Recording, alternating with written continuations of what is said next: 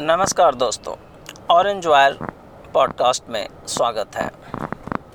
16 मार्च 2020 के इस एपिसोड में हमारा विषय है मुस्लिम वोट बैंक का जहर और केजरीवाल।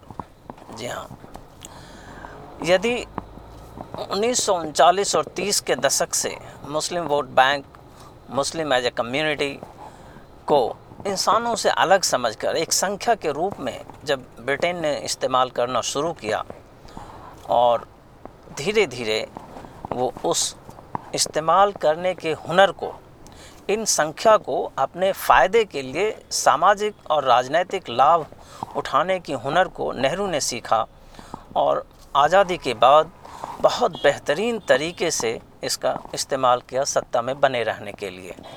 और नेहरू ख़ानदान को इसमें महारत हासिल हुई। इन्हीं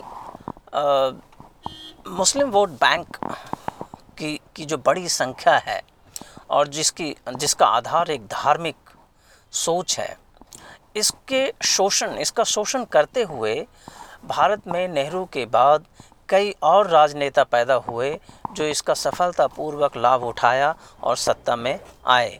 उसमें से प्रमुख नाम आज यदि लें तो लालू जी हैं नीतीश कुमार है, मायावती है मुलायम सिंह यादव है और ममता बनर्जी है।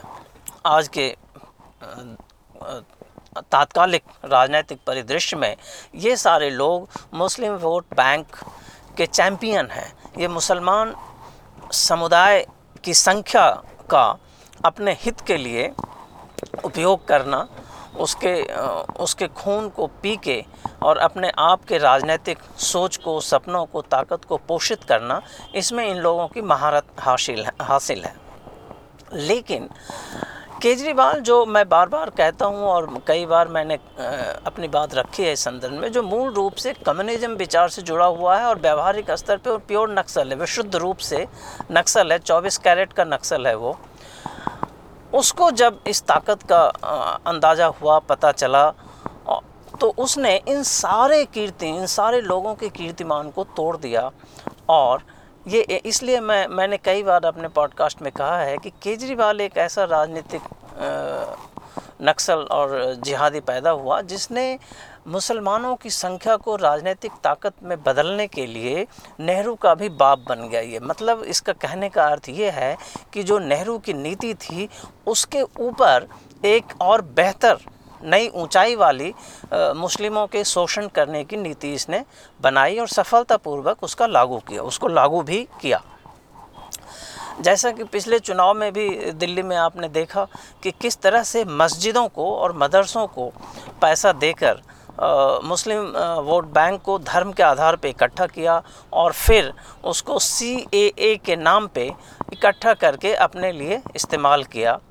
और जब बीच में थोड़े समय के लिए उसे लगा कि हिंदू, बहुत सारे हिंदू इस बात से शायद उससे अलग होने की कोशिश कर रहे हैं और वो फ्री बिजली और पानी के जाल से बाहर जा रहे हैं तो उन्होंने हनुमान चालीसा पढ़ना शुरू कर दिया।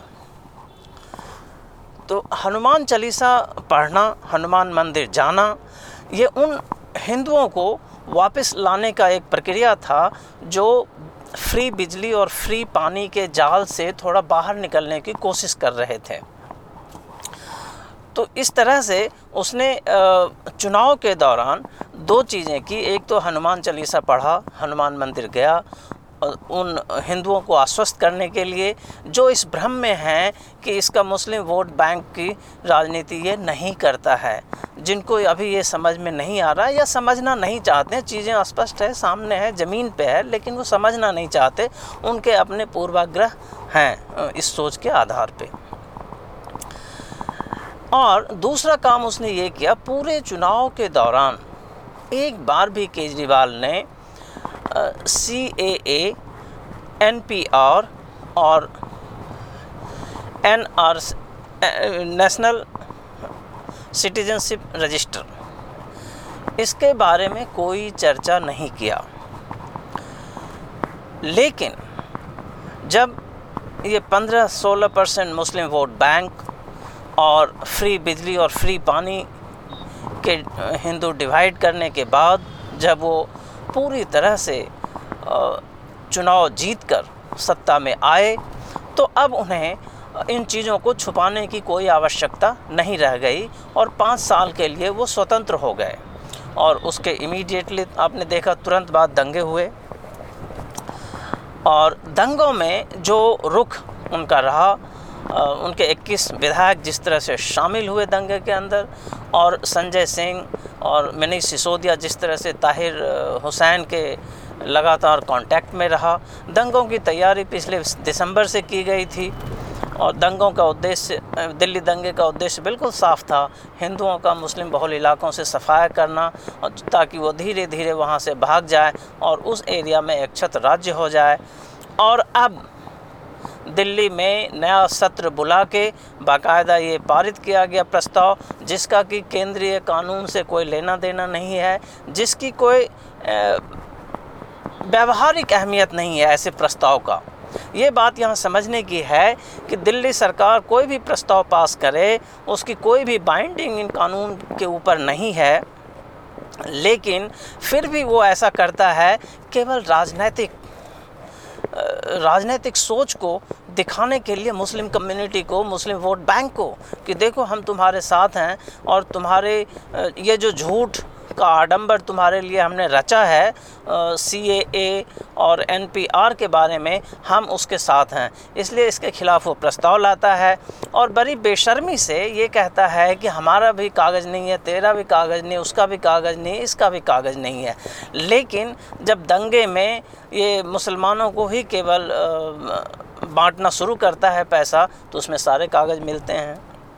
तो ये हिंदू विरोधी जो मानसिकता नक्सलियों के साथ जुड़ी हुई है, केजरीवाल के साथ जुड़ी हुई है, ये फिर से अब सामने आ गया है और आना ही था, इसमें कोई दो मत नहीं था।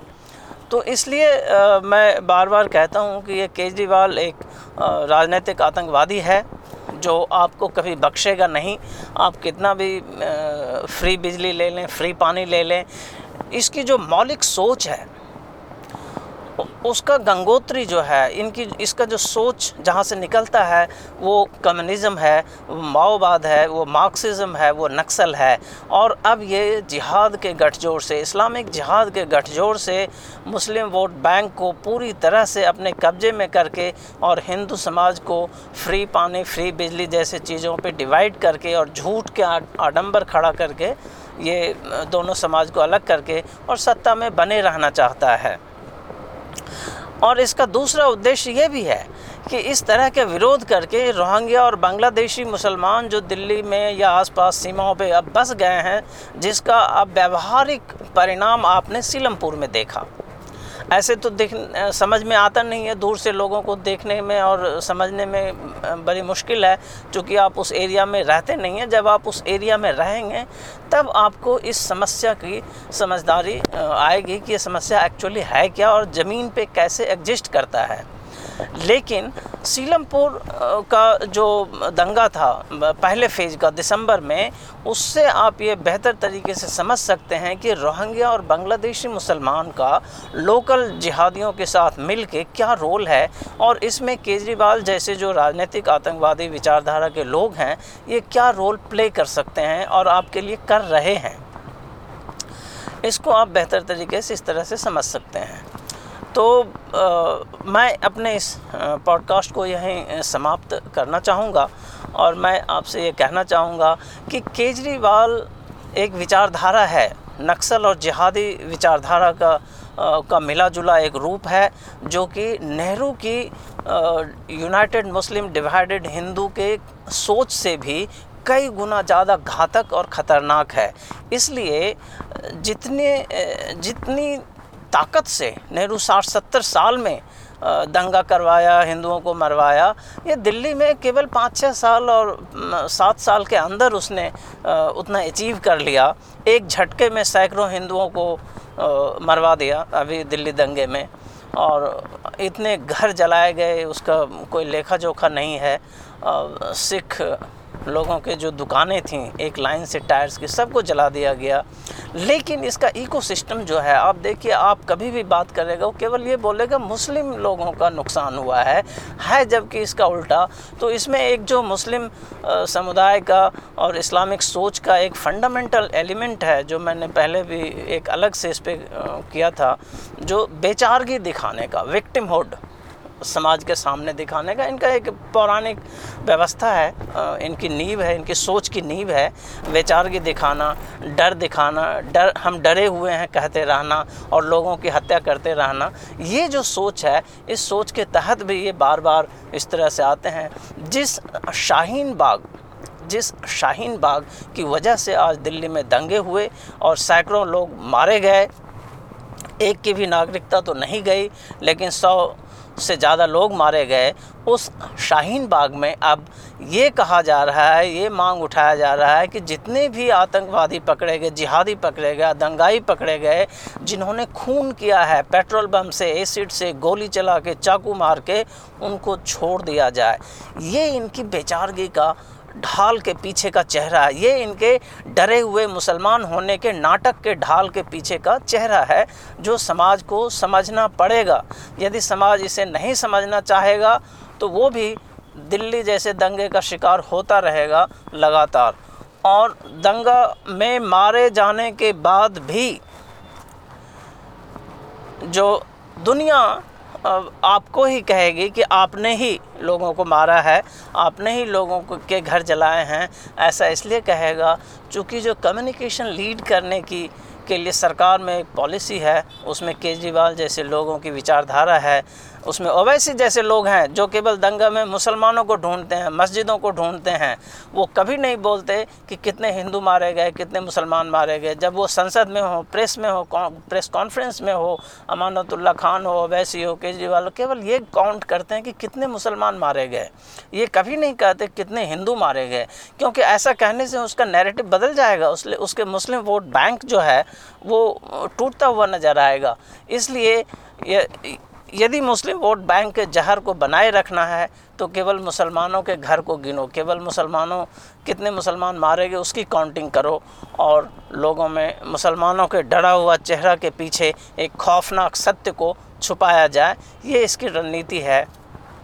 तो आपको इससे बचना होगा। कुल मिला के नक्सल और जिहाद से यदि आप बच गए तो आपका भविष्य सुरक्षित है। यदि आप इससे नहीं बच पाए तो आपका भविष्य सुरक्षित नहीं है। फैसला समाज को करना है। धन्यवाद दोस्तों।